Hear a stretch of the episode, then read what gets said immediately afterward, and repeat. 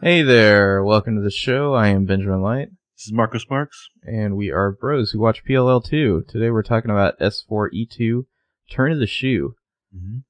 Written by Oliver Goldstick, directed by Joanna Kearns, which is an accomplished television director, but also the mom from Growing Pains.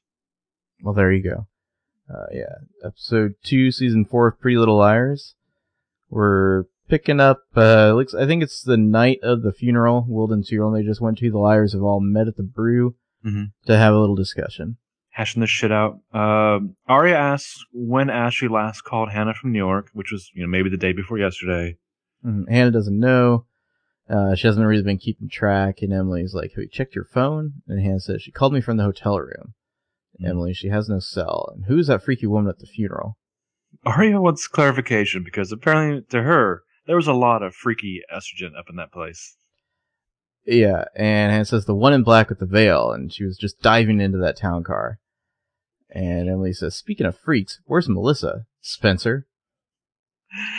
And Spencer says that Melissa's in D.C. interviewing for an internship, and Hannah's like, with who? Satan? Mm-hmm. But it seems like, during all this, Spencer's pretty distracted. Maybe she's getting, OCD of her food. Arya asks if Emily thinks that Melissa was the woman in black, and Emily asks if that's what she thinks. Mm-hmm. Arya didn't get a good look. She was too busy trying not to wet herself, and then Detective Holbrook showed up.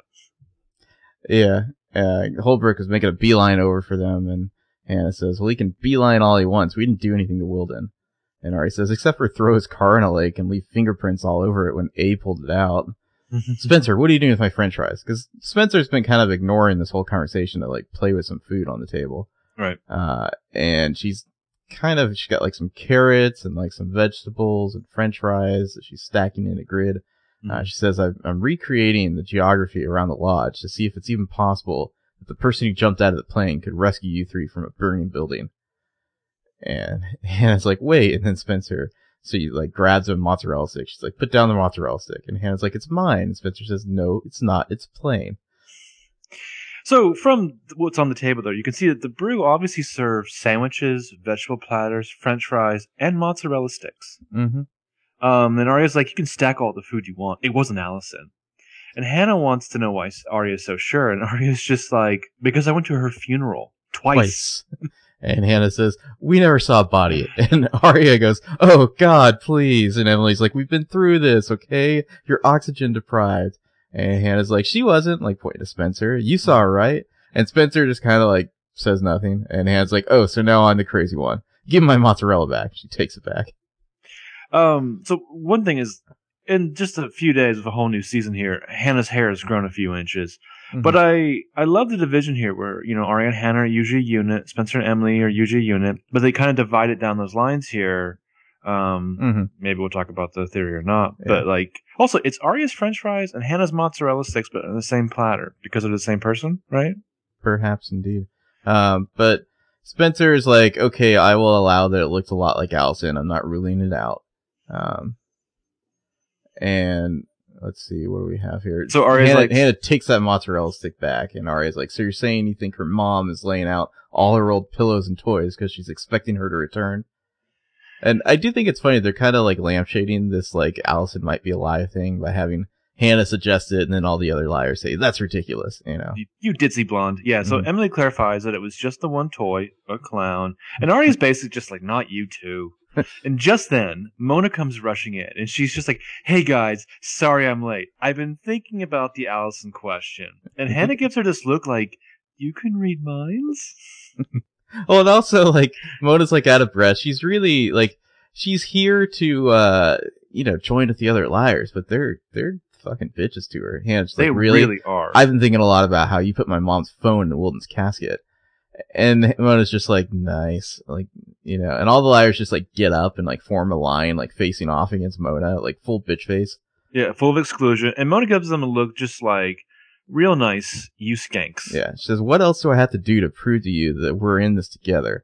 I gave you that chip from his dash cam. You were all there and my computer was hacked, and I've cashed in all of my get out of hell free cards. So if you don't believe me and you still think I'm keeping secrets, go out there and search that RV for yourselves. And so Spencer gives her this look of like a very excited arched eyebrow. She does like an amazing thing with her eyebrow. And Spencer's like, lead the way. We'll follow. And Spencer's just like, okay. Spencer is back to like full Spencer. Yeah, yeah.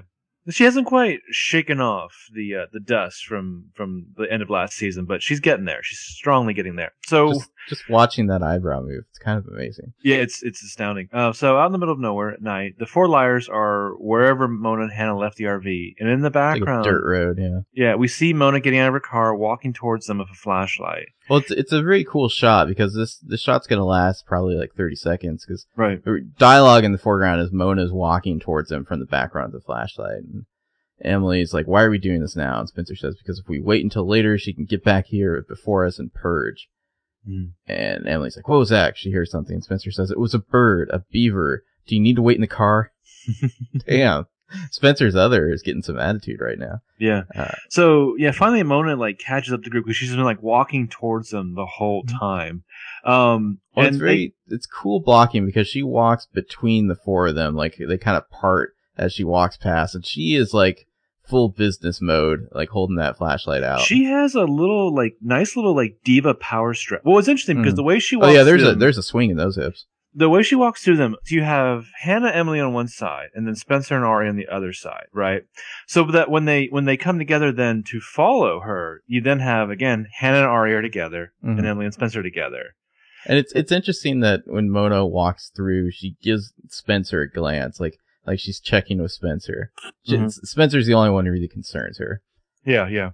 So Emily points out, you know, like she doesn't even know what they'd be looking for inside this RV lair. And we'll also see as they walk past that the liars have caravaned over here following Mona. Hannah and Spencer are in Spencer's car, and Ari and Emily are in, I don't know which of their cars, because their cars look the same to me. Yeah, I think it's Ari's car. Okay.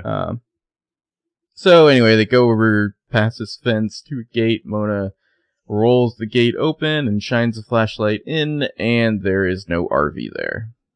Because Toby stole it. She's like, oh my god. And we see the RV's gone. She's like, oh my god, it's gone. And Arya's like, what do you mean it's gone? With some serious venom. Arya likes to get tough with Mona. Yeah, it's because Mona's the only one smaller than her. Yeah, really. And Mona's like, this is where I left it. I mean, you saw me, Hannah. I haven't been back here since, I swear. Like, she seems pretty genuine here. And she's like, somebody stole it. And I just feel bad for poor Mona here, because Hannah's giving her, like, no support at all. Like, Hannah, like, doesn't say anything, just looks away, and the other liars clearly don't believe her. Well, Spencer just says, somebody, and then Hannah says, let's get out of here. I mean, this is ice cold, ladies. Yeah. So the four liars, they walk away with, you know, poor, dejected Mona to follow. They go back to their car. Spencer and Hannah get in Spencer's car.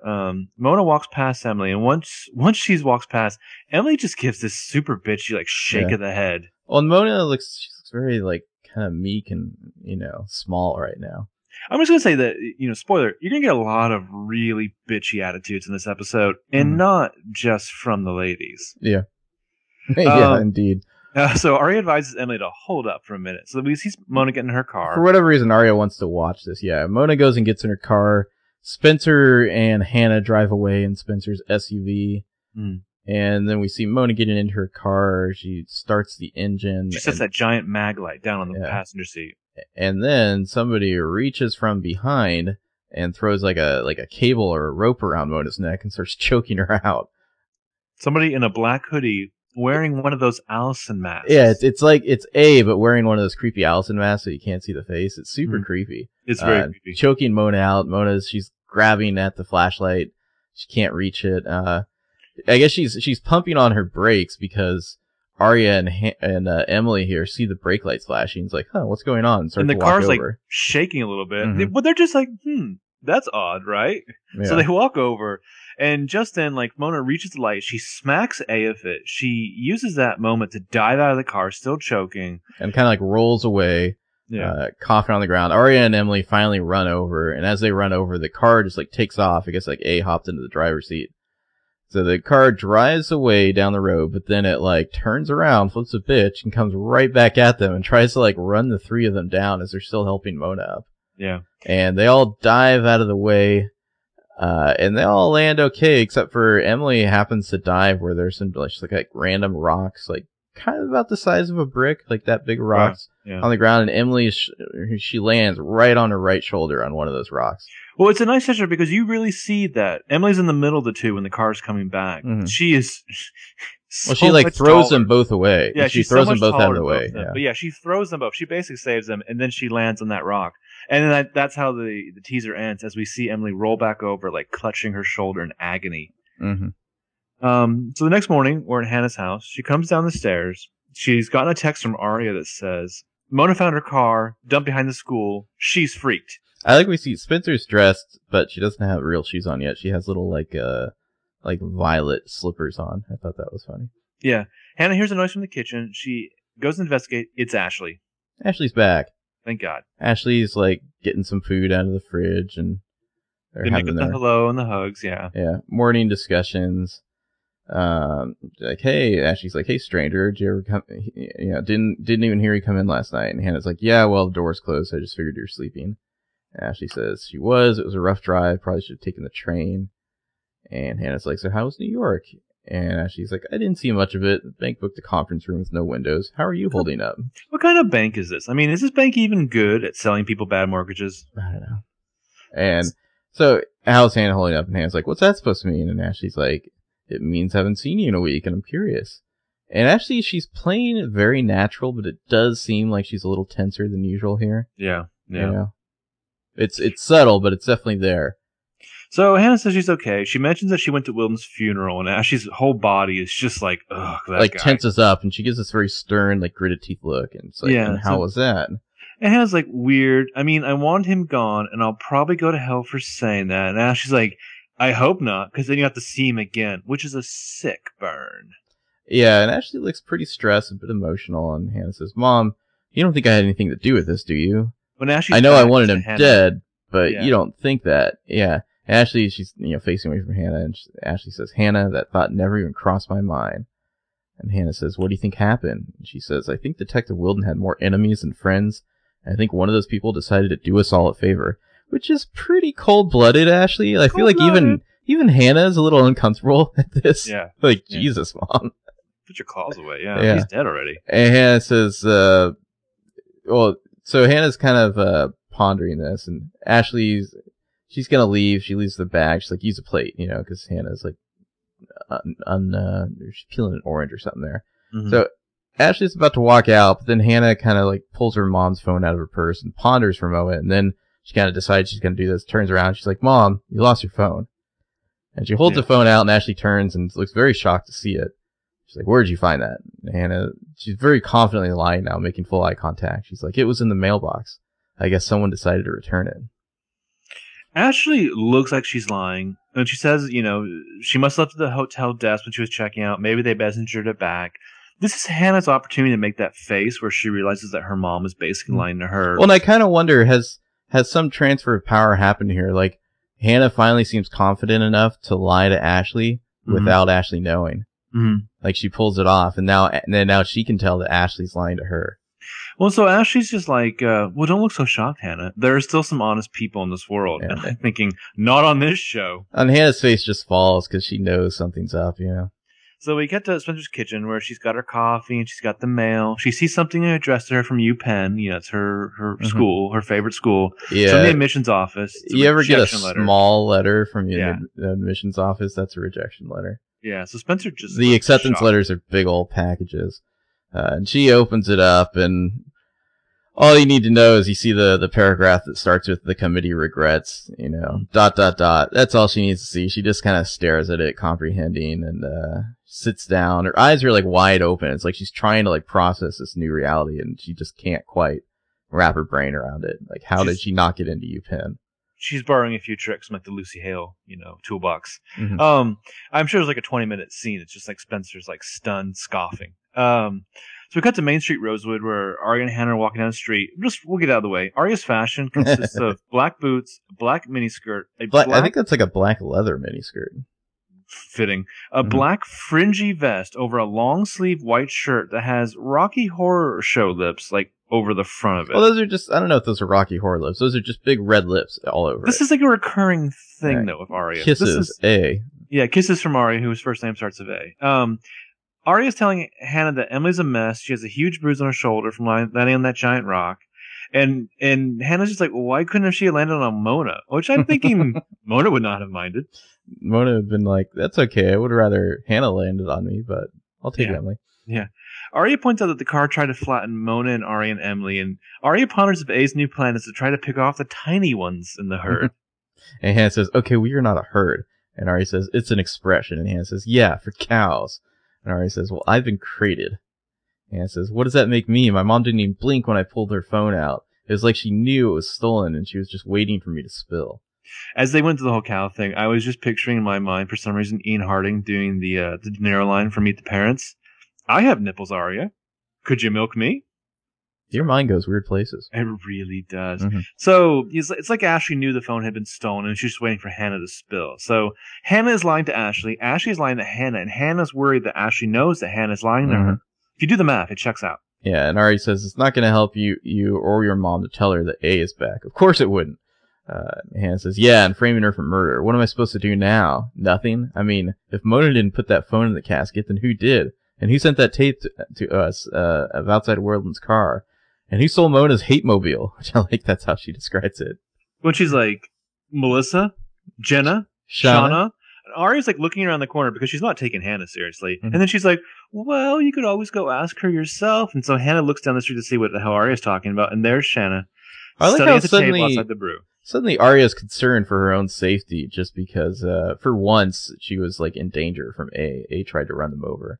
Well, as we know, Arya's response to some of these A situations is exponentially bigger than all the other girls because, as far as she's concerned, like this is her first like real encounter with them. She just joined this TV show. She's been on the Ezra show for a while. Yeah, exactly. So Hannah marches on over to Shauna, even though Arya's trying to stop her. Hannah, full bitch mode engaged. Mm-hmm. Walks right over and she's like, Hannah, I wasn't serious. Yeah. She says, hey, you saving that seat for your gal pal Jenna? And Shauna is super bitchy as well. She's like, excuse me? Full raging bitchitude. Also, just not great acting. Yeah. And Hannah says, don't act like you haven't heard that name before. Jenna. Why'd you skip Wilden's funeral? And Shauna just kind of has this, like, mouth-breathing, like, slightly retarded face. Like, she doesn't know how to respond. Like, yeah. And derp to derp. And Arya's like, Hannah. And Hannah says, Jenna was there. Why weren't you? You three were all buds, right? Where were you yesterday? And Shauna's like, I was at swim practice, but I don't recall signing a contract that said I had to report that to you. Check the fine print, bitch. Mm-hmm. Arya's like, Hannah, let's go. And Hannah says, so swimming laps is more important than saying goodbye to an old friend? And Shauna says, what old friend? And Hannah says, that groggy scumbag you and Jenna scraped off the road right the night he was hit by a car. And Arya finally hustles Hannah away. She's like, Hannah, come on, you know? And interesting that Arya and Shanna make brief eye contact here as they go. Hannah has this great moment of just like bitchy pride on her face. Mm-hmm. It's very akin to when like that scene in season 3 when like Jenna when they has encounter to Jenna slam on the brakes, and then there's like Hannah's just a little like, yeah, that's right. Mm-hmm. Shauna, the actress, Hannah walks away backwards. Yeah. Like she wanted to pull a microphone out of her like purse and just drop it on the street. Mm-hmm. They cut to Shauna doing this look, and I feel like if this were Jenna or Mona, like they would have one of those like those good like evil looks. We're gonna get into that look in this episode. We're really gonna. But Shauna does not have that in her tool bag, so she just kind of stares blankly.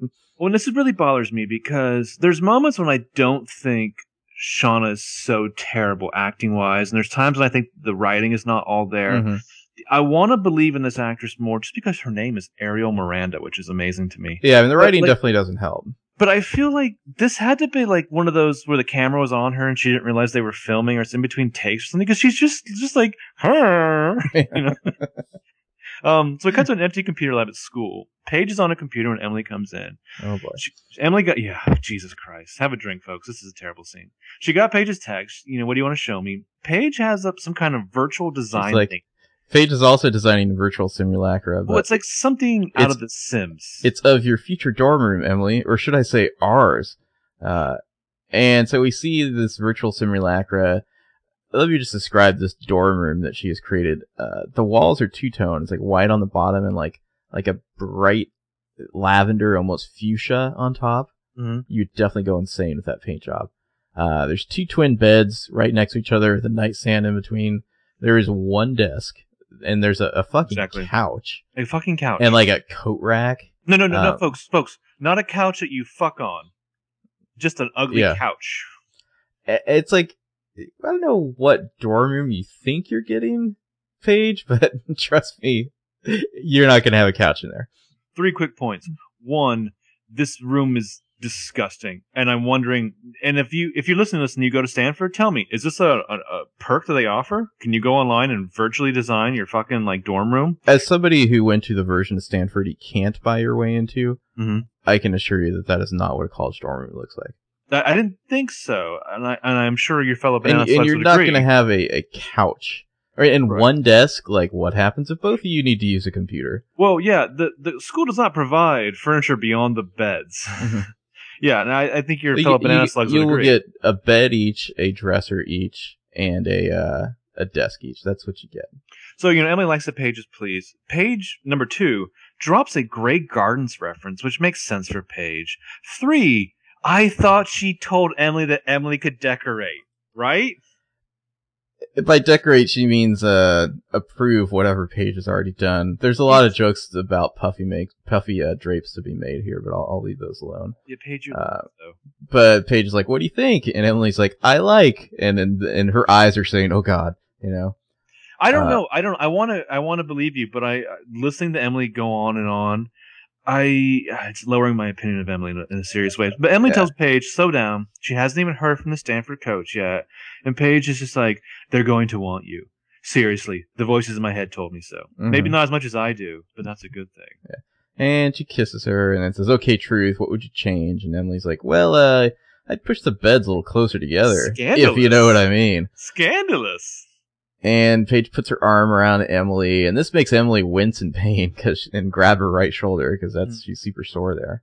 And Paige's like, what's wrong? And Emily tries to play it off, and it's like, oh, I slept weird. This is weird. She is like, it's like an O face of agony. And she's just like, oh, I'm nothing. I slept weird. Yeah. Emily says that she may not be able to swim tomorrow, and Paige is like, what? Em, you have to swim tomorrow. It's the biggest. And so Emily's just like, no, shut the fuck up, It's fine. It'll be fine, just a little stiff. Show me those puffy drapes, LOL. And Paige is like, whoa, okay. Paige is like, goddamn oblivious. And so is Emily, though, because, like, Paige wants it too much. Paige is like, she's giving her the eye, like, what the fuck is wrong with you? But she kind of, she's just gonna not argue that, I think, is her attitude here. Well, just their relationship dynamics are akin to, like, a Picasso. I mean, they're just fucked up. But in Spencer's bedroom, we cut to. Yeah, she's pacing, she's holding that rejection letter, and then she hears somebody coming in, so she kind of just slides that letter in between a book on her bookshelf and turns around, and it's Toby. And she says, hey, why didn't you come up? And he's like, oh, I had to return a message. Who do you have to call, Toby? Mm-hmm. Anyway, Spencer's sweater has a knit horse on it, sorry. Mm-hmm. Well, the animal imagery gets really strong this season. There's going to be some horses and a lot of birds. There's going to be some foul attitudes. So here. Spencer kisses Toby, but he's being like super squirrely. And he's like, are you ready to go? And Spencer's like, hey, because Spencer's a little emotional here, but trying to hide it, Mm-hmm. And she's like, hey, well, let's just I'm going to ditch school. Let's go get some breakfast. Yeah, and Toby's like, "Oh, I can't. I have a job to work on." He's apparently giving her a ride to school. Yeah, gather. And Spencer's like, "I thought this started on Monday," and he's like, "I have to be on site today." But he won't look her in the eye, and he's not convincing at all. And then his phone rings, and he hides his phone. His out of control nervous tics indicate that he's clearly lying. Yeah, and Spencer says, "Toby, what's going on? Why don't you want to answer that phone call? Hey, what happened to never keeping secrets from each other ever again?" He's clearly up to something, but he insists he's not keeping secrets. He's like, let's go, Spencer. He's like, he's kind of being a dick. Well, thank God that she called him, because I couldn't handle another scene in this episode of, one character knowing they're being lied to and not saying anything about it. Yeah, and then Spencer says, Mona was attacked last night. We followed her out to where she parked the RV. It's gone. And when Mona got back in her car, someone tried to kill her. And he just stares at her. And Spencer's like, why does this not seem like breaking news to you? He looks nervous and guilty as fuck. He's like, because I have to go, okay? We can talk about this later. And he walks out, and Spencer kind of falls into the door and then says, will we? and they cut to commercial there, which is, I believe this is a fan favorite moment. I could have swore I read a lot of people writing online about this at the time, about what a great way to go to commercial. Will we? Yeah, but like Toby looks squirrely as fuck, and it's amazing to me in retrospect how he wasn't found out as Mona's accomplice. Yeah, really. Way before he actually was. Honestly, Toby, you really should be on some very thin ice right now. I don't know where you get off. Yes, yeah, seriously. Like she, whatever. Mm-hmm. So Ezra's classroom we cut to. Ezra's wrapping it up. They're going to go over the historical context of the story next Monday. So Emily tells them to tackle the last four chapters. Emily kind of looks at Hannah and then nods over to Mona, who's like holding her neck, looking pained. Yeah, we see that Arya's watching Ezra like a goon again. Well, because Ezra says, "For those of you who are ahead and can't get enough of doomed romance," and it like cuts to Arya looking sulky. Yeah, and Ezra's like, "East of Eden for extra credit." So Ezra goes behind his desk. Liars get up. Arya looks over at Spencer, who's just kind of taking her time, and she says, "You coming?" And Mona's like, "I'll meet you in the courtyard, or I'll catch up." And then Mona announces, "I'm sorry. Okay, we'll meet you in the courtyard." And the other liars are just like, Arya like frowns at this, like, what? I didn't realize we were hanging out with you, or that you were now the leader. I guess we should have been saying courtyard all this time, but we haven't. Quad, I don't know. We like ours better. Can Spencer a school have a courtyard? I mean, I guess it can. I feel like courtyard implies a collegiate experience, I guess. Well, I've been in schools where they have what this school has, and everyone calls it a quad in real life. But I could see a school like Rosewood being like, "Oh yeah, like this is our courtyard." You wouldn't call it a courtyard unless you're at like Trinity or Oxford or something. Yeah, really. So Spencer stays behind as the others leave, and she's kind of slowly packing up. And Ezra looks over, and Spencer's kind of still there, and he's like, "Hey, you okay?" Real quick, just because they have apparently moved on from a feral to arms and just quickly abandoned it altogether, because there's no way they even. Well, they're eating like Steinbeck right now, right? Or... Well, because there's a quote on the board which is, "How can you frighten a man whose hunger is not only his own cramped stomach, but in the wretched bellies of his children? You can't scare him. He has known of fear beyond any other," which is from the Grapes of Wrath. Mm-hmm. Yeah, they're in the Grapes of Wrath now, which sympathies for you. So Spencer's like, she says no, and she gets up. Or I'm sorry, she says yes, she's okay, and gets up. But then she stops and turns around. You can see she's very emotional. Great acting here. And it's funny that she's telling this to Fitz of all people. She says, I heard from UPenn this morning. I didn't get in. And Ezra's like, "Oh, I'm sorry." And then kind of like it sinks in. He's like, "I'm sorry. Are there any other schools?" And Spencer says, "Not for my family. No, I'll be the first one not to go." And she's very teary, but like not crying, but like definitely on the verge of crying. Mm-hmm. She hasn't told her family. She hasn't told her friends. She doesn't know why she's telling Fitz. She'd appreciate it if he's like, "Oh yeah, no, I won't say a word." And she's grateful for this. And he says, "I've actually been asked to help out with college essays. If when you think you're ready to think about other schools, I'm here to help." And he says, "It's very important to have a second choice, even if you had your heart set on something else," which I feel like he's talking about Arya there. Ezra, you and Arya are like disgustingly made for each other. But even though, I don't want to push this ship or anything, but Spencer and Ezra have pretty great chemistry here. Spencer has great chemistry with everybody. That's true, yeah. But she's so vulnerable here. You could put Spencer with Harold, the retard janitor. She has chemistry. Mm-hmm. Well, yeah, but this is the beauty of trying Belisario is we've seen her handle the worst things that can happen in any life. Last season, this is so minor. And she. But not to her. This is her whole. Her whole life was leading up to her going to UPenn, just like Melissa. She survived a mental hospital and manipulation, the death of her boyfriend, and yet she's still so vulnerable when it comes to her academic worth and her parents' opinion of her. Well, that's where she derives all her value from. Her identity, yeah. And so Ezra's there to help, and it's important to have a second choice. And she nods, and he says, "If I were you, I'd start applying to other schools right away. You can email me your essay. We can work on it." And she's like, "Over the weekend. Thanks." And he's like, "Yo, girl, gonna get that essay, girl. Gonna get that essay and move some sentences around, yo." And Spencer's like, Spencer, it's their loss. Yeah. I really wanted him to be like, "If I was at an admissions office, I would love to have you at my school." And for him to stop and think about it for a few seconds and be like, "Well, Let me take that back. You seem to cause trouble wherever you go. Yeah. So we're in Hannah's kitchen. Hannah's on the phone with Emily. Hannah wants Emily to go grill Paige about Shauna, since, like, you know, Paige dated Shauna all summer. Emily wants to leave Paige out of it. We cut back and forth between the two. We see Emily in her room on the other end of this phone call, like, knocking shit over as she looks for a heating pad. She's trying to get something down from a shelf, but she has to, like, set her phone down and use her left hand, because she can't use her right hand. And her left hand's so fucking clumsy, she just, like, knocks shit all over the ground. Yeah. Yeah. We find out that her shoulder is possibly worse. She almost fainted when Paige hugged her, which, you know, LOL. Hot. Emily wants to keep Paige off of Ace's hit list again. Hannah asks if Emily will be okay because doesn't she have a big swim meet tomorrow? And Emily's just like, can we not use big and meet in the same sentence? Which, is that like a sexual joke? Or well, I don't know, but how could we not point out that line? Yeah, I know. Yeah, when I was writing it down, I was like, you know, I didn't consider that way when I first heard it, but now that I'm writing it down. Oh, yeah. Yeah, Emily doesn't want to talk about that big meat. She wants to talk about them puffy drapes. Yeah, Hannah suggests a swimsuit with sleeves, and she mentions that she's a veteran of fat camps where she'd swim in a parka. Yeah. Yeah, are you going to be able to swim, Emily? And she's like opening a medicine cabinet and looking at some pills. Looking for the good shit. Oh, yeah. And she's like, I don't have a choice.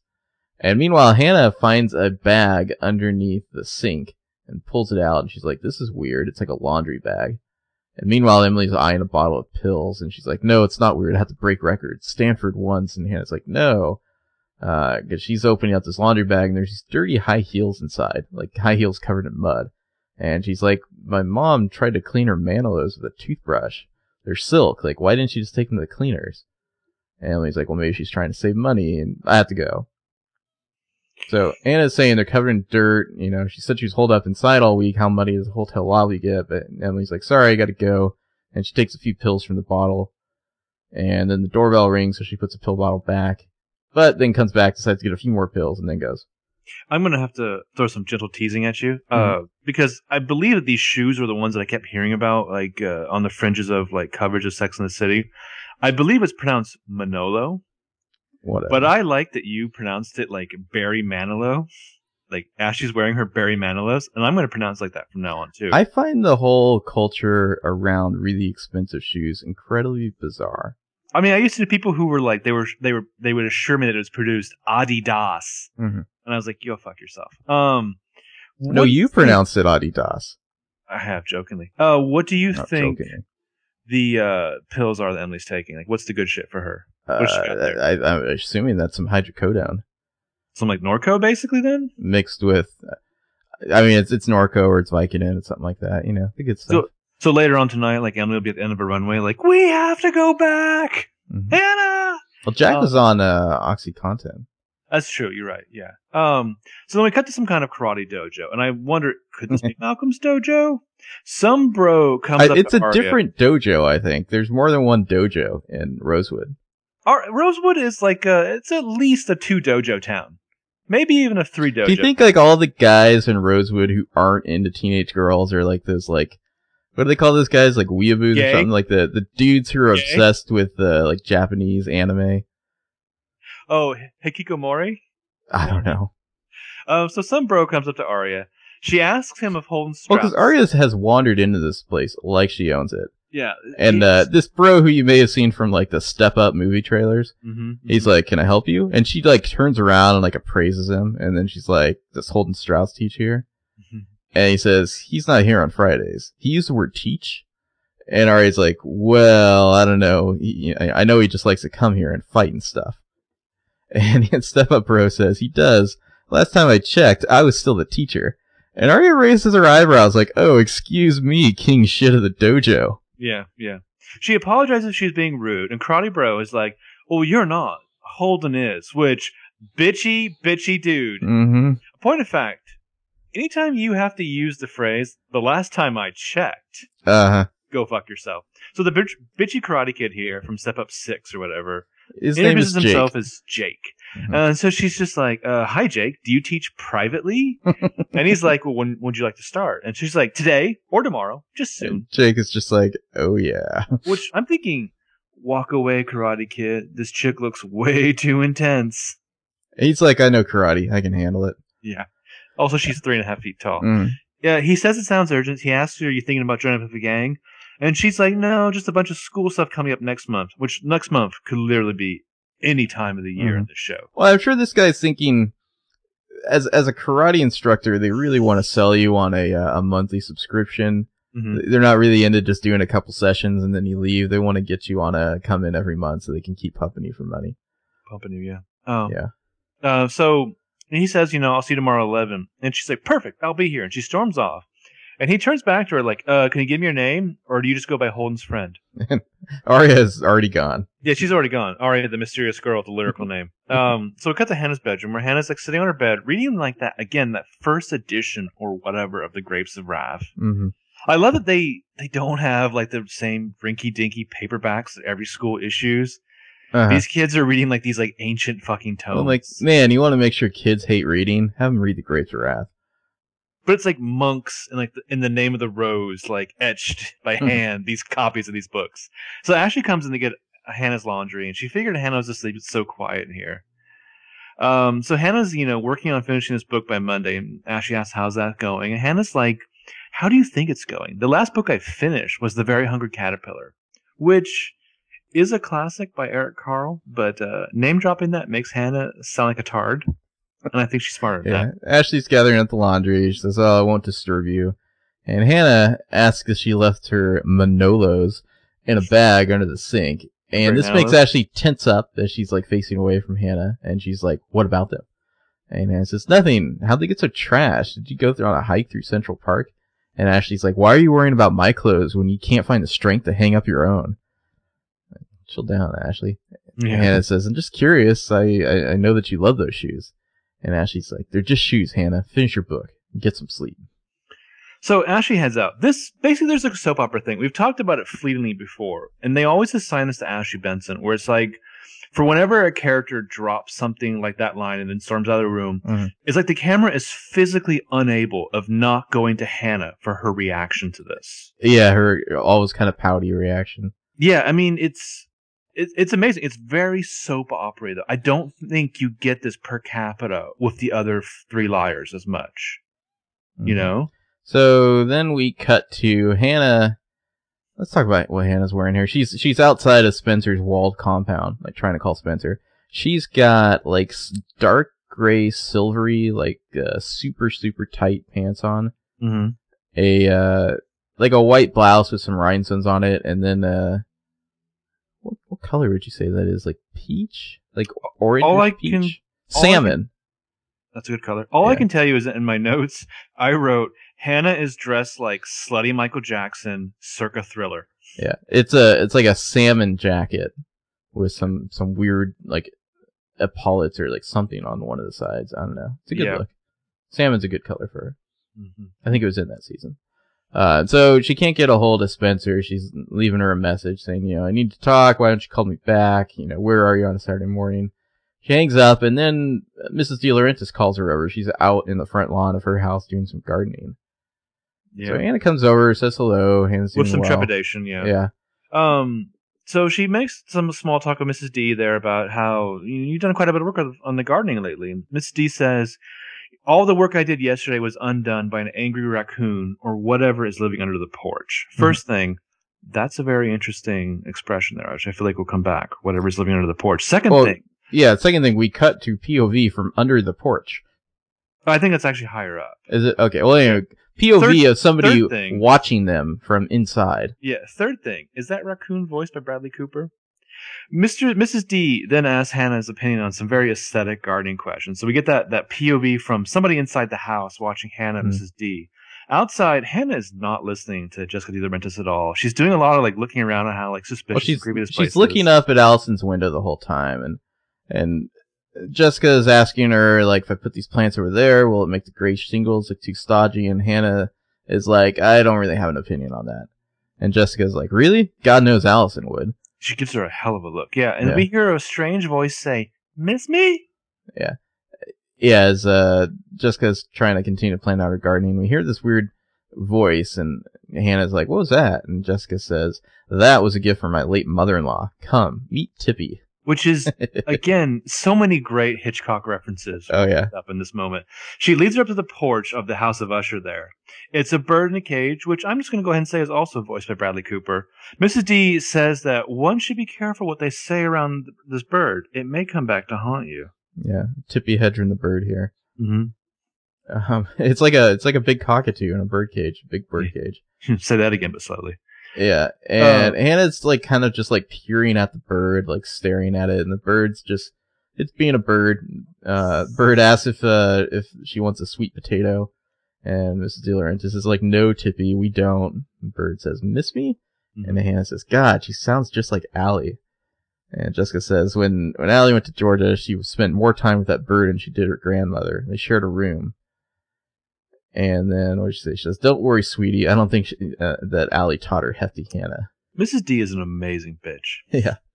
So she walks away, and Hannah like stares into the cage as if she's going to commune with this feathered beast. Her and the bird are like vibing on each other. Yeah. Yeah. She gets like another visual meditation on how simulacrums of the past have to be forced out in tiny prisons. That's the fascinating thing about birds, is they do possess some level of intelligence, at least more than a normal animal. Mm-hmm. And so Hannah and this bird can really, communicate. Yeah, yeah. I'm going to propose a cop show spinoff of Hannah and this bird by the end of the episode. We get to Ezra's classroom. It's a Saturday. Ezra is, just chilling in his t-shirt and jeans, his off-duty bro clothes. Does Ezra seem a little more like jacked than usual? Yeah, well, because he's like, honestly, he's met his. He's got like the t-shirt on that has like the sleeves are fairly short and pretty tight. Kind of like accentuate his biceps. Mm-hmm. And he's doing a lot of like crossing his arms, like showing the guns off. Folks make a lot of jokes, but this really is at its heart a very serious podcast. And what you've got here is the Lennon and McCartney of college essays. Spencer's on the nose college essay question was: explain one situation in which you were right, discuss in which you hadn't been. Yeah. Spencer's like, I could name 10. And as Ezra, he's read this essay, he's kind of walking with it, and he says, "Yeah, well, your high school experience hasn't been exactly typical." And Spencer's like, "You hate it." And Ezra's like, No, I thought it was very well written. I thought it was very moving.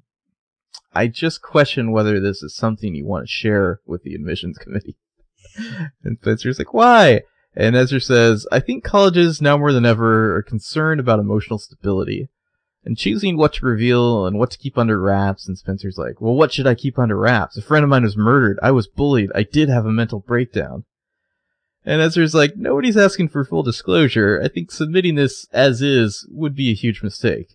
Which reinforces one of the overarching themes of this town. Maintain the facade. Yeah, I can remember having a similar conversation with one of my English teachers once in high school where there was your trip to the mental hospital?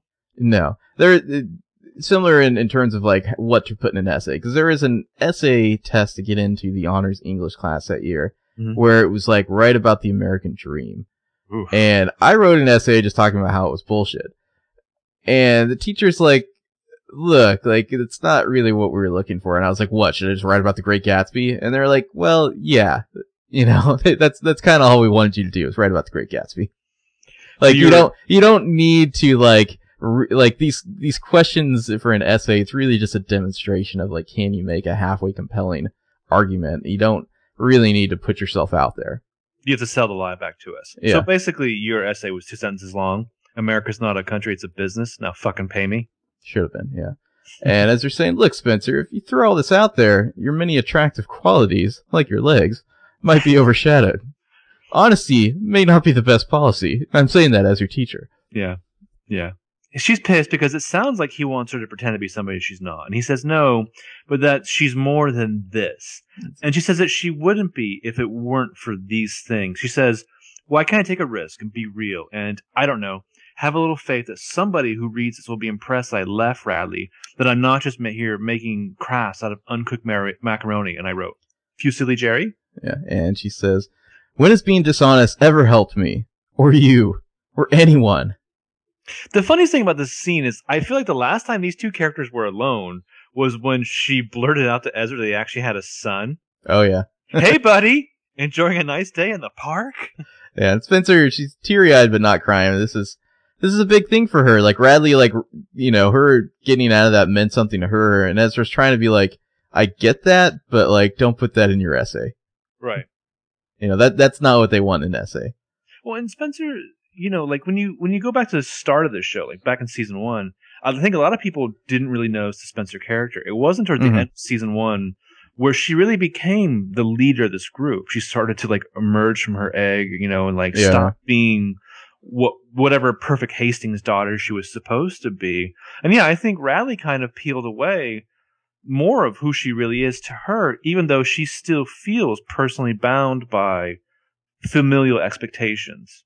Yeah. Anyway, meanwhile, in the dojo of lust and lies, Arya and Jake are, like, tussling and sparring. Having their private lesson. Let's just get this out of the way now. This is basically the training montage from The Matrix.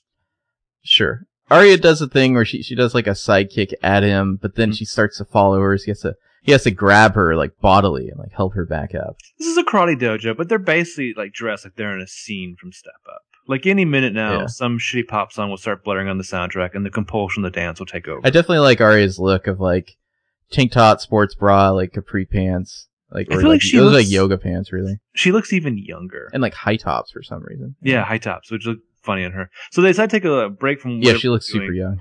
And he wants to review their positions, go over the basic blocks, and she's just like, "But we'll get back to the kicking, right? I really like the kicking, kicking people to the curb." And Jake says, "Arya, Tang Soo Do is about defense, not offense." Is that what he's saying? I couldn't make it out, and I was because like, I'm pretty sure this is fake. It's Holden's, you know, it's Tang Soo Do. And Arya's like, "No, I understand, but what if somebody attacks me from behind?" And he's like, "Is this a real concern? Is somebody threatening you?" This is Holden's, like, bullshit martial arts. Shouldn't they be, like, in a fight club in Philadelphia somewhere? That's just where he does competitions. Okay. And Arya's like, "No, not right now. Look, I'm small. People look at me as an easy target. It's the law of the universe, right?" Right. He kind of raises an eyebrow, and she gets in her fighting stance, and she's like, "Are my feet far enough apart?" And he's like, "They're perfect." And then he does that thing where he has to, like, get behind her and, like, press his body up against hers and kind of adjust her arms, and you know. It's funny is that I don't know about you, but so this particular moment in my notes takes up two lines where it normally would take up one. The first line is just, "And then he does that thing." Mm-hmm.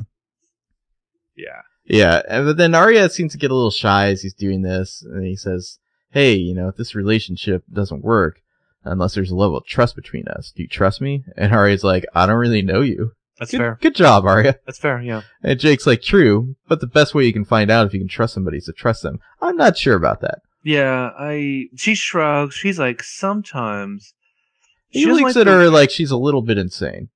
And she is, but, like, not the kind of insane the way he should be looking. Anyway, yeah. Just like the way he's looking at her. She walks away. She's like, "Look, I'm not a scary ball of paranoia, okay? I've just got a lot going on. I just recently broke up with my boyfriend." And Jake's like, "Is that who you're afraid of?" And Ari's like, "No. Seriously, no. Nah, Ezra, nah. Seriously, no way."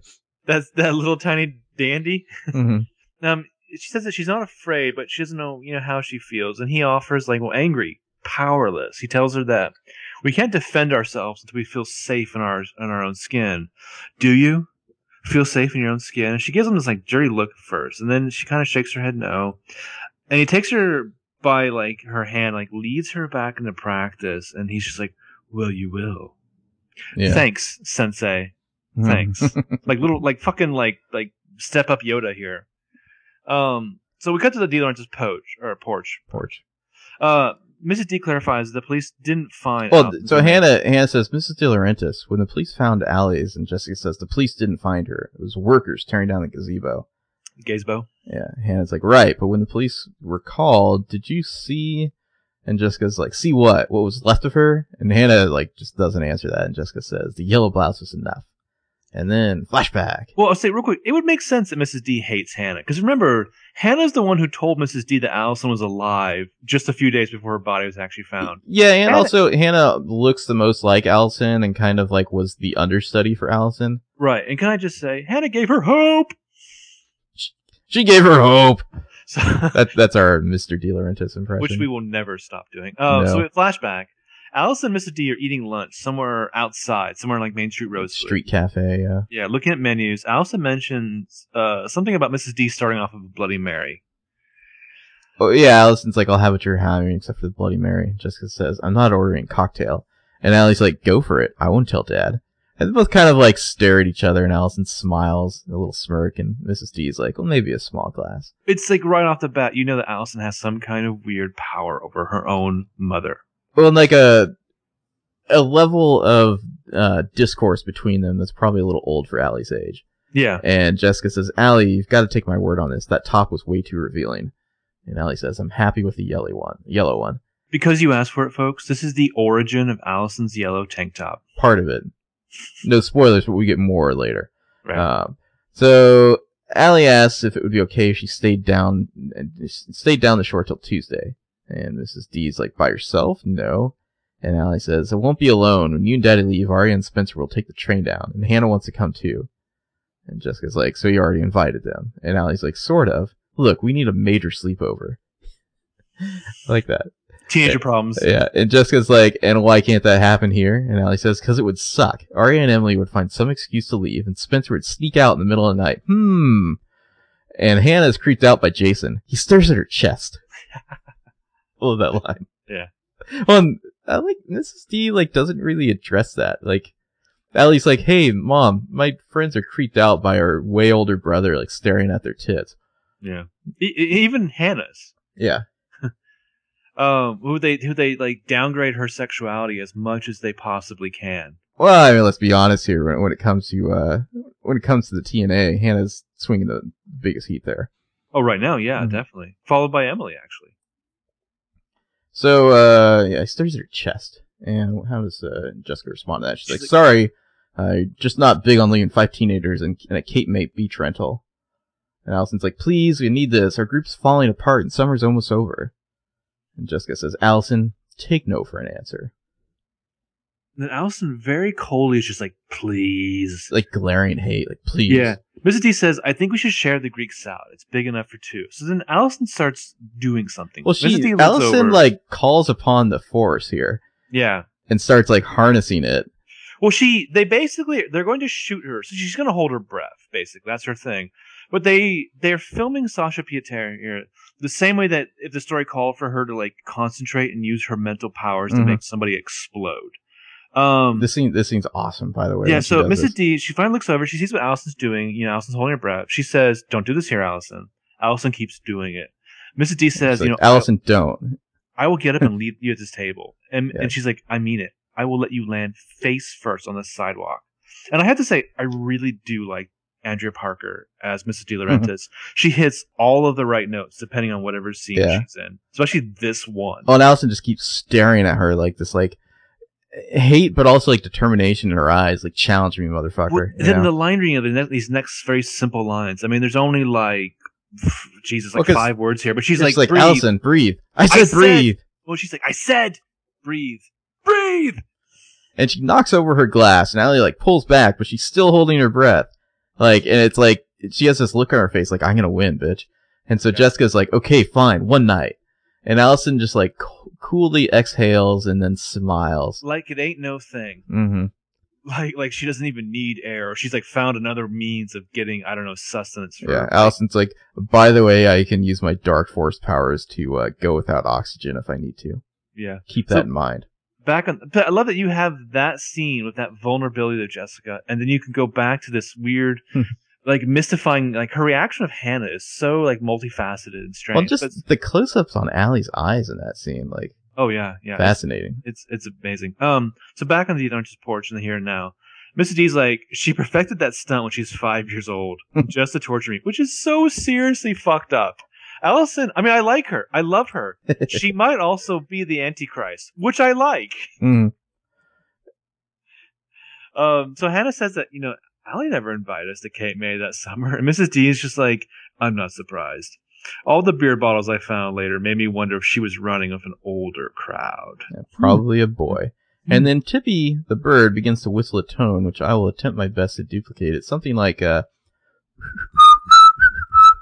like that. Well, can you do a few more times? So, anyway, Jessica's like, do you know anybody who wants a bird? I've had enough voices in my head. Oh, such a great line. So she gets up and walks away, leaving Hannah to literally emote at the bird. And I read down my notes. It's like the style guide for the directors of the show basically says, hey, at the end of every like two-hander Hannah scene, someone will say something like, generically, well, I don't know who shot them. All I know is the last thing I saw was like Melissa Hastings standing over the dead body holding a smoking gun. And that person will leave. And then we just want you to cut over to Hannah to let her like visually chew that over for a few moments of her face. Yeah. So then we cut to the sex dojo here. The lustful dojo. Jake is teaching Arya how to like break a hold from someone behind her by like kind of crossing her arms and pulling them up. There's a lot of touching going on. A lot of tension. Bell rings, their time is up, but he's like, it's okay, keep trying. Yeah. So they run through this routine again. She raises her arms and spins and moves in to shove him. And he's like, you got it. How do you feel? In control? Which... And Arya nods. And then I love this. She just leans in and kisses him. Mm-hmm, mm-hmm. And then immediately pulls away and apologizes. And she's like, I have no idea why I did that. And he's like, it's fine. I don't think that's what you came here for. And Arya's like, no, I didn't. I'll see you Tuesday. And like runs out. So, in case you hadn't picked it up on the previous three seasons, obviously Arya Montgomery is sexually aroused by power. Mm-hmm. I'm sure that there was something that Ezra would say to her occasionally one of their like nights in where she realized that she had all the power, and then she would bend him over the table and take him. So outside the dojo, Arya like power walks to her car quite adorably. She gets into the car and she actually starts like banging the steering wheel and being like, stupid. Yeah, banging on the steering wheel like, oh my god, I'm so stupid. She's pretty adorable. Like even her like leaning in to kiss like that. Like it's nice to see her get to be a teenager instead of just like hanging out with Fitz the whole time. Right, exactly. Yeah, I mean, where he just by the age difference alone makes her look like more of a child. Mm-hmm. The only person who could maybe have done this scene better than Lucy Hale is, you know, R.I.P. Philip Seymour Hoffman back in Boogie Nights. The fucking idiot. Exactly. Yeah. So Main Street, Rosewood. Arya, she's like driving home. She's stuck in traffic. They're doing all this like road work out in front of City Hall. Some jackhammering. Yeah, and so she's kind of just looking around. Then she spots Mona over on the steps of the RPD there talking to a cop. And so she drives over and rolls down the window and tells Mona, like, hurry, we're late, like, get in. And Mona just glares at her. She gives her the deadest of looks. Yeah. There's a really funny Pretty Little Liars annotation on this where the cop is like, cock blocked much? But Arya's just like, come on, Mona. So Mona then very politely says thank you to the police officer. She gets in the car. Mona gives Arya such an evil stare. What I love about this... Because Arya's calling Mona like a dog. She's like, let's go, Mona, get in. Yeah. But it's an evil, how dare you stare, but also an okay, let's go gesture at the same exact time. Mona's just like, okay, bitch, you're running the show. Let's Arya do this. Is drunk on her own power and driving, which is never safe. Arya, by the way, in case you're wondering, drives a kind of like a dark blue Nissan. Yeah, okay. So parked in the suburbs somewhere. Mm-hmm. This looks like Emily Street, but I'm not positive. Arya and Mona are parked. Mona and like, thus all my slash fiction begins. Mona's like, he was a decoy, Arya. I was tuned into the cops behind him, which is brilliant. Yeah, of course. I mean, Mona's not a fucking idiot. Obviously, she's up to something. And right. Arya's like, you can't be chatting with any cops in broad daylight, Mona. If I can see you, so can A. So much to unpack right there. Yeah. So Mona's gonna have to pay for this. Yes, Mona's like, stop talking to me like I'm a bucket of rocks. I'm scoping this out for all of us. And Mona's like, what you should be asking is what I heard before you screeched up like chicken friggin' little. Which, OMG, I would love to hear the version of the show where these girls drop like F-bombs and call each other cunts.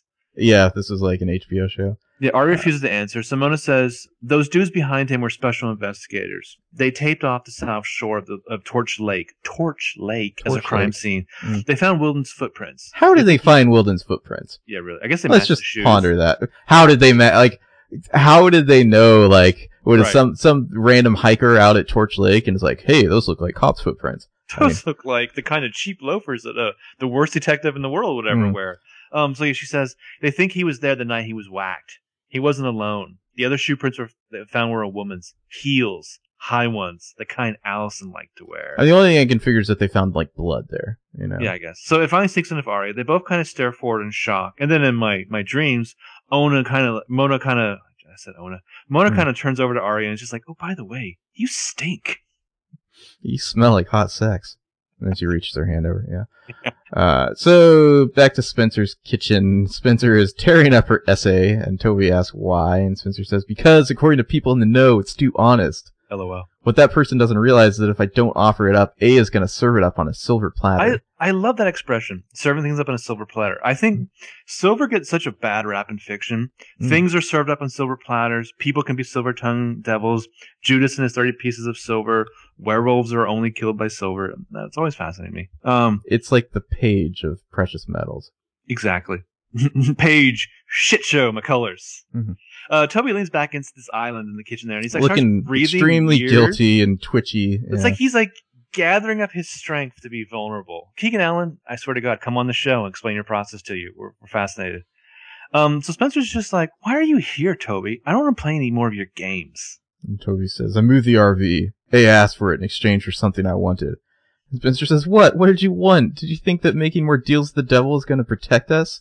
How did you even know where Mona parked it? And Toby says, I didn't. That was already on A's radar. All I did was, and Spencer says, no, all you did was give up the one thing that actually could have helped us figure out. And Toby's like, I know. And then he pulls some papers out of his bag and throws them down on the counter next to her, like a complete ass. Yeah. Like a petulant child. Like, this justifies it. And Spencer's like, what is this? And he says, a transcript from my mother's doctor at Radley. It was written on the night. And Spencer's like, what night? And he says, the night she killed herself.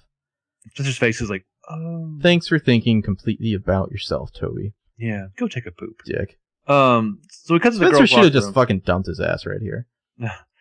That's every other episode. Mm-hmm. The girls' locker room. Emily like nonchalantly strolls into the locker room. She looks like she's up to something. Yeah, she pulls some pills out of her locker, takes them with some water. It looks like somebody's watching her from one end of the lockers, like our POV shot. Does she break that in half?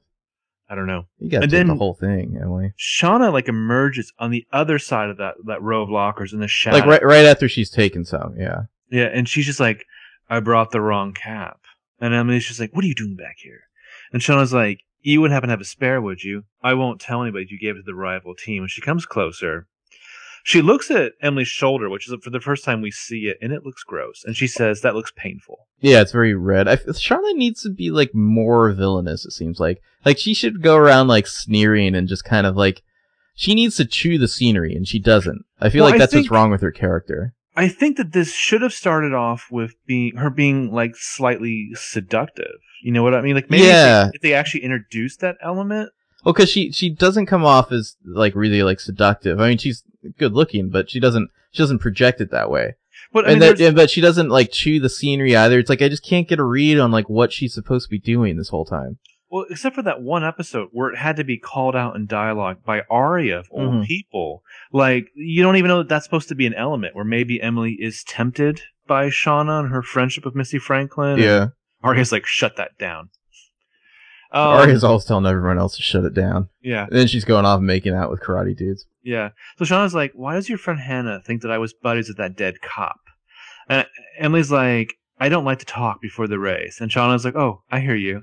I tried to say hey to Paige, but she's already in the zone. And Shauna's like, you'd think that she'd chill now that she's got that scholarship.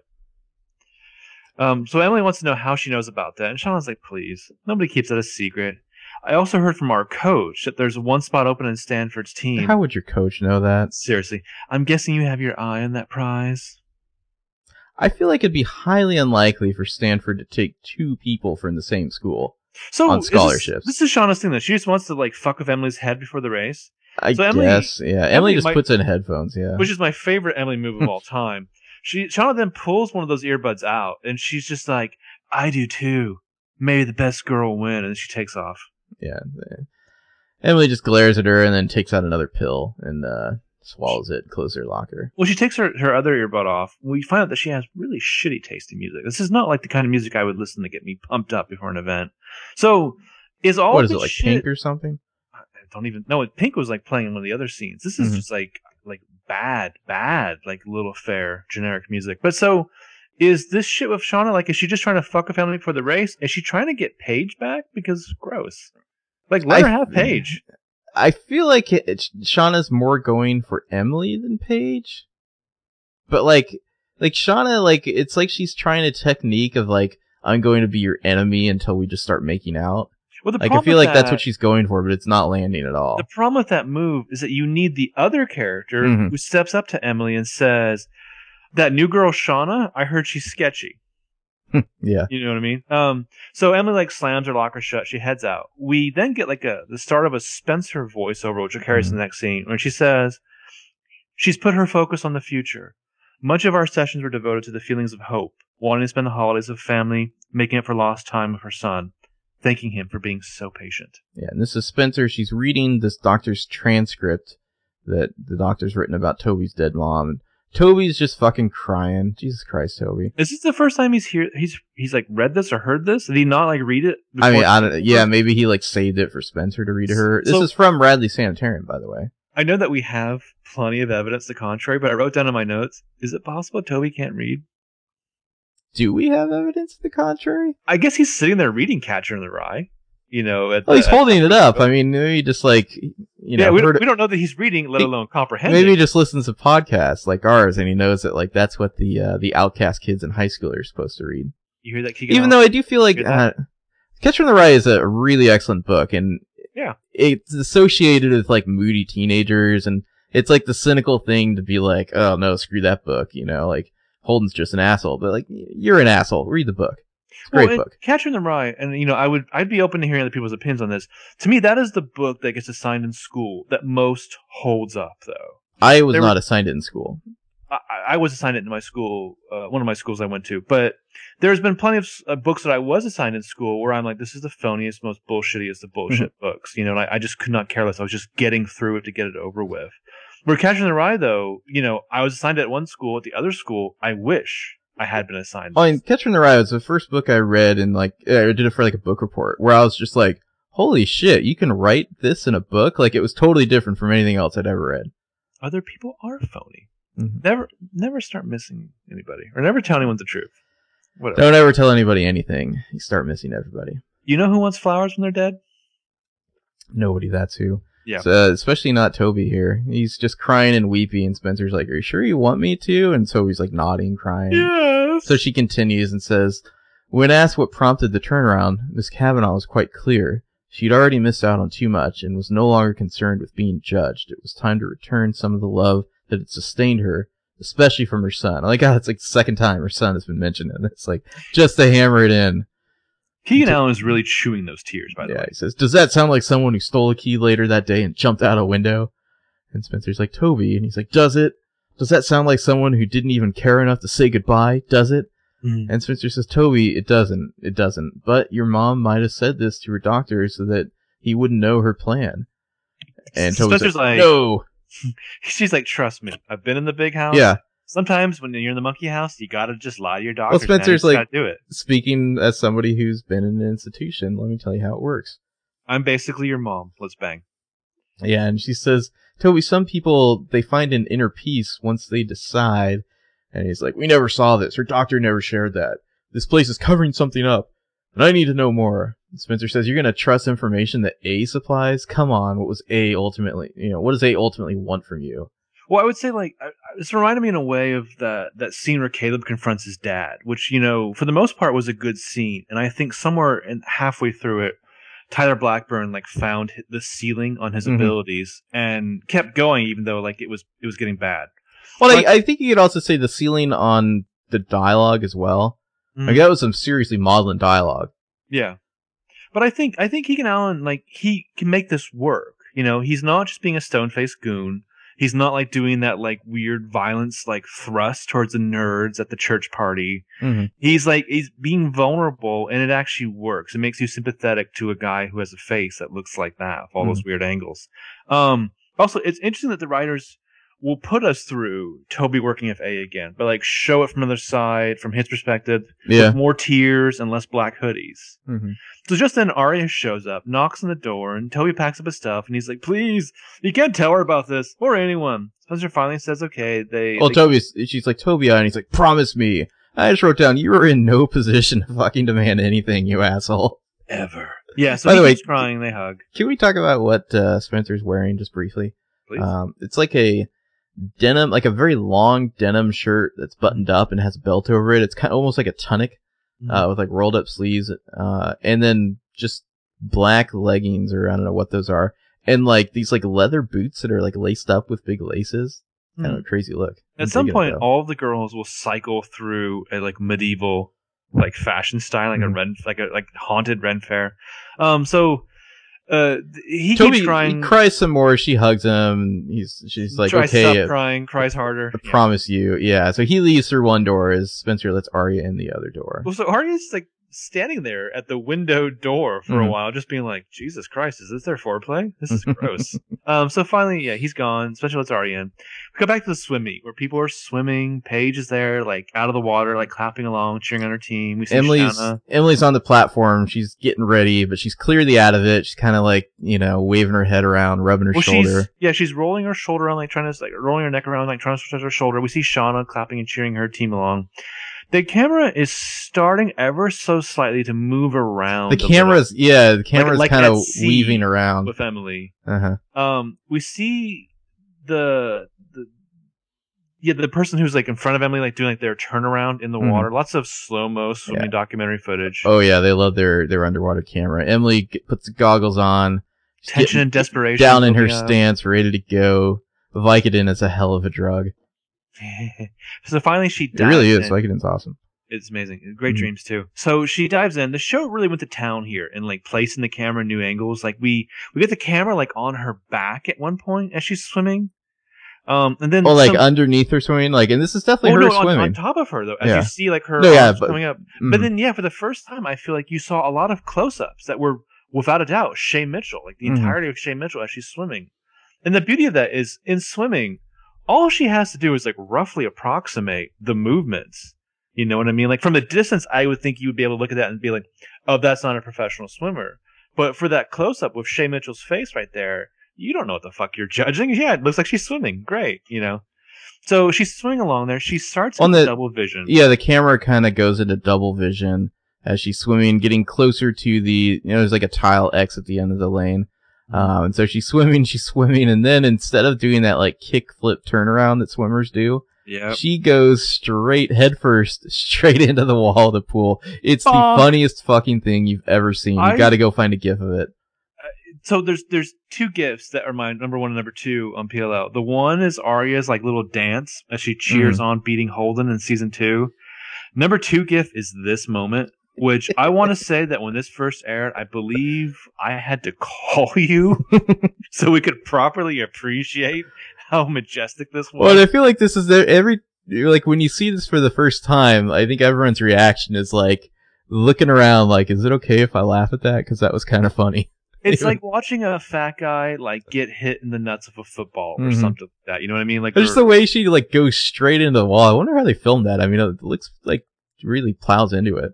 Even at the slowest possible speed, that would hurt. And she must have like padding in the swimming cap or something. It'd be impossible to like have like reverse this, you know. Yeah. But she knocks herself out. Yeah, because Paige and everyone else is kind of like cheering. Hey, what's going on? And Emily's like just like floating unconscious in the water. Like blood starts to seep out of her head. That is the best thing. Yeah. Yeah, it's a pretty crazy shot. Like we get this like from the bottom of the pool looking up at Emily, just like sprawled out, like blood. Yeah, like oozing into the water. For like people like us, this is such a fascinating thing because you're just like, oh, more swimming, and then unintentional LOLs as she crashes into that wall, and then you're like, ew. Well, like her heads they must have blood into the water. Either they have a special budget for swimming shots, or like their DPs are like experts at underwater filming because these shots are like really good. Like, you don't normally see this, you know? Like, there's a lot of stuff that PLL does where it's like, that person didn't actually get hit by a car. It was just clever editing. Mm-hmm. But, I mean, they're putting the camera underwater. There's, like, real blood leaking. You see, you know, Paige from above pulling her out, like, through the water. It's very, very well done. It's like the gravity of a teenager show about the high school swimming team. Yeah, so... So, real quick, sorry. This is a minor thing, but, like, logistically, would they have to then drain all the water from this pool because someone bled in it? I don't know. They might just put, like, some bleach in it. I don't know. just a little bit of bleach. Someone's pregnant. My cousin's a pool boy. He's, like, 45. I'll ask him. Let's get him on the phone. Mm-hmm. So, we cut to later. Emily's being wheeled away on a gurney by paramedics. She seems doped up. Oh yeah, that's Vicodin talking. And her head's like immobilized here, and they're telling her she's gonna need stitches, and she's like, my shoulder doesn't hurt. And the EMT's like, you hurt your head. Emily, stay with us. How did you hurt your shoulder? And the teacher is like telling all the other swim team girls and Paige, like, you know, stay back. EMT asks her again, how you hurt your shoulder? And Emily says, I like how Emily, even totally dazed, still manages to lie. She says, yeah, I fell off my bike. Can I please finish the race? Yeah, so, you know, poor Paige isn't allowed to get through to Emily. Real quick, is this yet another new swim coach? Maybe? The last she is wearing a Rosewood Sharks thing. I mean, it could just be like the PE teacher. I don't know, but the last potentially. One was the, well, I think you saw her during the actual swimming, you know, scenes a moment ago. But the last one was the one at the race, I think. Mm-hmm, mm-hmm. But so, like, honestly, how long before, like, as one of his extra duties, like, Ezra is just coaching the swim team? Oh, no, this swim team, by the way, their season never ends. Never. Well, don't be fooled just because it's, like, you know, a whole other television season later. This is still... What's the September, October? It's after October, obviously. It's November-ish. What's the Greek reference here? The Sisyphusian, you know, pushing a rock up a hill and yeah. It's like that. This swim team goes on forever. Yeah, yeah. Well, it's still November is the longest month ever in PLL time. Mm-hmm. And we say this because we're, you know, recording this on the night of episode 512.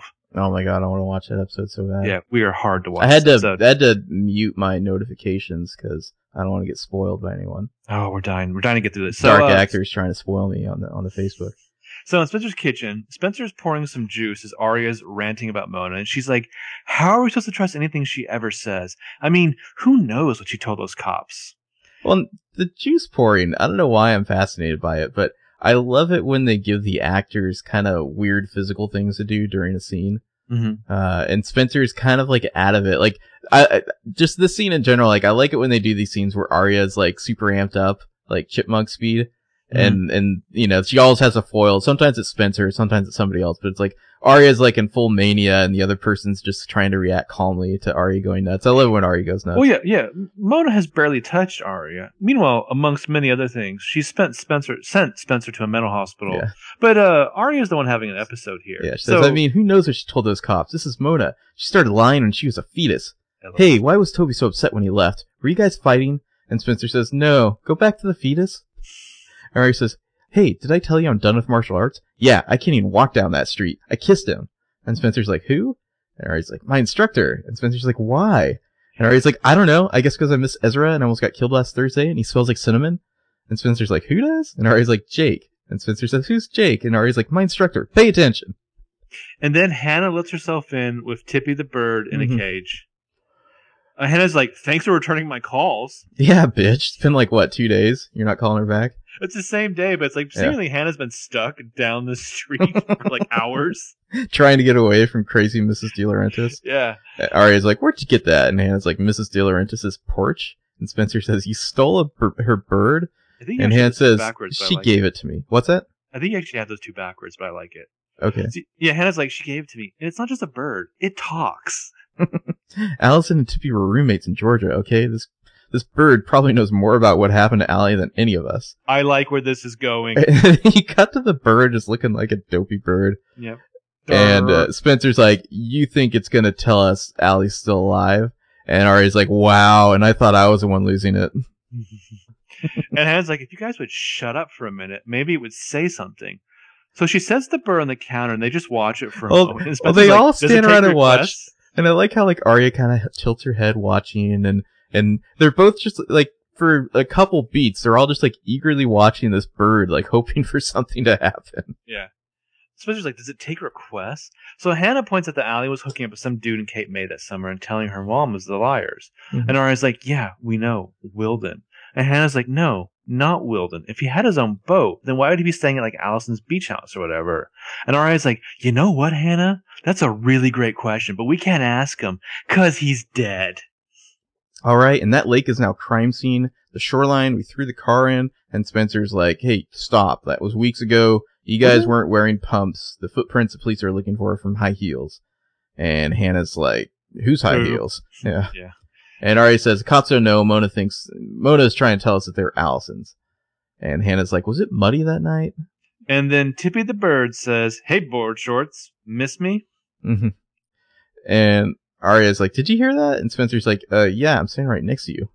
So Arya goes to the bird so she can silently communicate about her hopes and dreams of it. Hannah takes Spencer aside. Or steals feathers for earrings, yeah. Yeah, exactly. She's like, I haven't had a good like feather dealer in a long, long time. Which would really explain the end of this episode, I think. So yeah, Hannah takes Spencer aside. She's worried about Egg trying to pin Wilden's death on her mom. And Spencer's like, hey, Hannah, you don't have to worry. Your mom wasn't even in Rosewood the night Wilden was killed. Then Hannah's just like, gulp. And then so, Tippi the bird starts whistling again. They all like that over and over. And they all just kind of stare at it. You already asked what this song is. The liar staring at the bird whistling. It's got to be... You don't realize it at the time, but then when you stop and think, they're listening to a bird for clues. Like, this is where they've come. Like, they get their clues from birds now. This can only get more amazing. So we cut to Hannah's house at night. Hannah comes in the home, which is completely dark, except for the one single light they have on, where Ashley is, like, texting in the dark. Texting away in the kitchen, yeah. And then she kind of puts the phone away when Hannah comes in. So Hannah asked Ashley if she was in New York the whole time and she was gone. And Ashley's just like, well, of course. Where else would I be? And Hannah's like, here. So did you come back to have it out with Wilden? And Hannah's just like, or Ashley's like, Hannah, if you're asking, did I kill him? Then the answer is no. I did not kill Detective Wilden. And I feel like Hannah is kind of like, it's like she can't tell. Like she doesn't have strong enough mom powers to tell if Ashley's lying or not. Well, the best part is that effectively, Hannah is taking her own medicine here. No, she has not. Ashley has potentially not lied to her daughter. She's just not also told her the truth. Yeah. So we cut back to Spencer's room. She's like on her laptop, like reading Toby's mom's obit. And apparently, her passing was apparently a loss for many. Tippi the bird is just sitting there, just like tooting along. Spencer gives like the most awesome side eye ever over at the bird. It's a nice kind of like tracking shot as the camera moves over as Spencer glares at it. So she finally calls Hannah, leaves her voicemail, and it says, come get this bird, Hannah. It's driving me crazy. And you know she's serious because she's been in Radley. The bird keeps going, so she calls and leaves another voicemail, which is just, you can't ignore me. And she's been speed dialing, by the way, so you hear the kind of the dial tone, like phone tone of the numbers being dialed. And then as she calls again a third time, it's like she has this epiphany, and she's like staring at the bird and kind of, you know, the bird's doing the song while the numbers are dialing. Yeah, and then Hannah finally answers, and she's like, "What? You know, what? What do you want?" And Spencer's like, "It's not a song Tippi's singing; it's a phone number." I think you should do it one more time, just for effect. I feel like I've got too much wind, not enough tone, but it'll do. Yeah. So we cut to Arya's house. Arya's like sitting on her couch, texting away. I'm dying to know who. An ominous shadow. Probably just texting A messages to people. Yeah, true. Past her curtains. She senses it. She goes to the door. Unfortunately, it's just Karate Jake. He apologizes. Before she opens the door, she goes to the window, and then it's like, you can tell she's like, oh shit, you know, and she turns around and kind of like does the once over with her hair, you know, like she's got to make herself look good. I thought that was funny. Well, it's like she's dreading this, but she's also like, she wants to look good, you know? Yeah. So he comes in, he apologized for coming to her place. He felt like he should do this in person. He asked then if he can come in. He had a hunch that she may not be coming back. He says the kiss took him by surprise. Or it's like, why do you say that? Yeah. He doesn't want her to think that he's not interested, but he is. And he asked if they could do this maybe over a coffee or a meal. And then her phone starts ringing. It's and he Spencer, says, we see. Yeah, he says, maybe you're not comfortable with the whole teacher-student thing. It could be complicated. And Arya's like, LOL. Well, her eyes like narrow, and she's like, yeah, so I am cool with that. Yeah, the phone rings again. He says, it looks like somebody really needs a read shirt. Maybe they can do this another time. He starts to walk away, and she's just like, hey, can we do this over that coffee? And he just kind of like nods like an asshole and leaves, and the phone rings again. Yeah, so he takes off, but Arya's got someone new on the bench in case this whole Ezra thing doesn't work out. Yeah. Yeah. So cut to Emily's bedroom. Where Emily's on her bed, and Paige is like kneeling over her, being overly helpful. Yeah, Paige is, asking, is your head pounding? Maybe there's something you can take. And Emily says, no, I can't. That's why I lost count during the race, because I couldn't judge distance. Because Vicodin is that awesome. Yes, it is. And Paige says, he's never done that. And Emily's like, yeah, it was painkillers. And Paige's like, how come you couldn't tell me how much pain you're in? Because it was blindingly obvious, Paige. Yeah. If I told you, then I had to tell you why. I messed up my shoulder saving Arya and Mona. And Paige's like, saving them from what? And Emily says, not what, who? And Paige's like, Emily, why would you keep this from me? Because I'm a fucking liar, Paige. That's why. Yeah. She says, because I didn't want to live in that space anymore. And I don't want to live with their... I don't want you to live there either. I want to live in that room on your computer. And I want to be with you and only you, away from this town, just you and me together, safe and starting a real life. Lesbian collegiate paradise. They would break up within like 3 months of going to Stanford. Yeah, they start kissing. It would get so uncomfortable, like by the end of their first semester, because they'd have to share the same room. Like one of them would have to move to a different dorm room. Unfortunately, or fortunately, Emily would then move on to an even better girlfriend who would be right for her. So Spencer's kitchen. Arya, Hannah, and Spencer are like listening to a ringing phone. They're calling the number provided by Tippi the bird, which again, LOL. Arya points out that it's a Saturday night, so they may not answer if they're at business. This number is located in York County, which I just want to say, Amanda, how far away is York County? Yeah.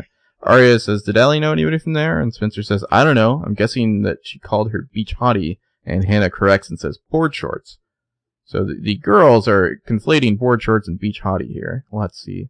Yeah, what that's about. Allie must have been like calling obsessively from Georgia, and that's how Tippi the bird learned the number.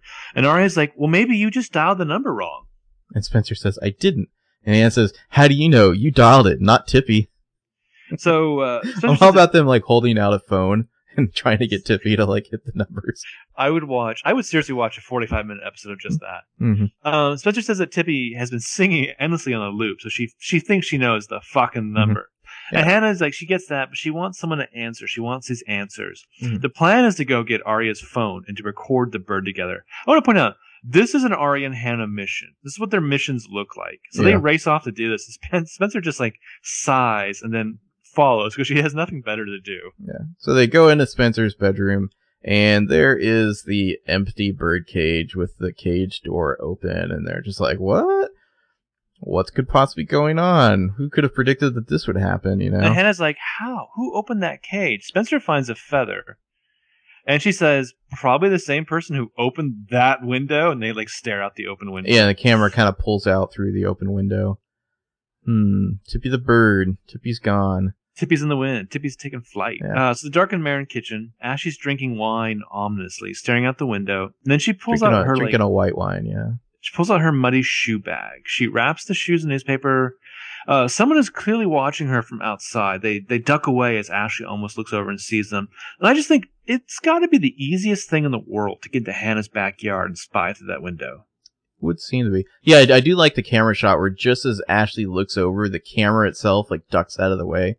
Yeah. It's a cool shot. So Ashley, she's wrapped these shoes in newspaper and then put them in a garbage bag, and she goes out, she kind of looks out in the porch, like flips a light on, and it turns on for a second, then breaks and turns off. Like a bulb's dead. But she opens the door, and she steps out the door anyways. Goes out, yeah. So we get the A tag. A is giving themselves a healthy portion of rice or a table or something, and then A piles. There's some wine there as well. Yeah, there's some white wine there too. A mini cooked bird. That is a poultry dish there. It's a whole, arms and legs. Whatever that is. So, of course, you're like, oh shit, A's eating Tippi, who's full of secrets and thus delicious. Mm-hmm. I love that A has a fork, but for a knife, pulls out a switchblade.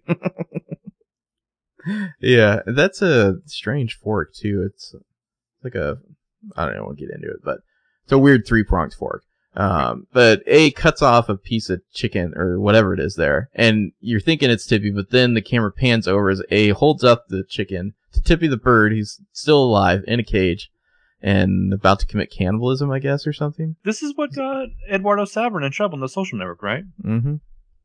Is the A's even like you're like, oh my god, A ate that bird, and then you're like, A's gonna feed bird to that bird, which is sick, and I kind of love it. So the next episode is called Cat's Cradle, and the Silver Spoon, Little Boy Peep, and the Man in the Moon.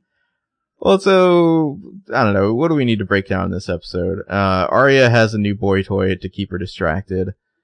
Spencer, like, why haven't you dumped Toby by now? Like, yeah, that's sad that your mom died, but, like, dude, like, this shit, like, you should have had, like, no leash left. Like, you were at the end of your rope. One more lie and that was it. But for some reason, Spencer continues to tolerate him. Well, it's like she's doubling down and, like, searching the well for reasons why he, you know, so grossly betrayed her. Mm-hmm.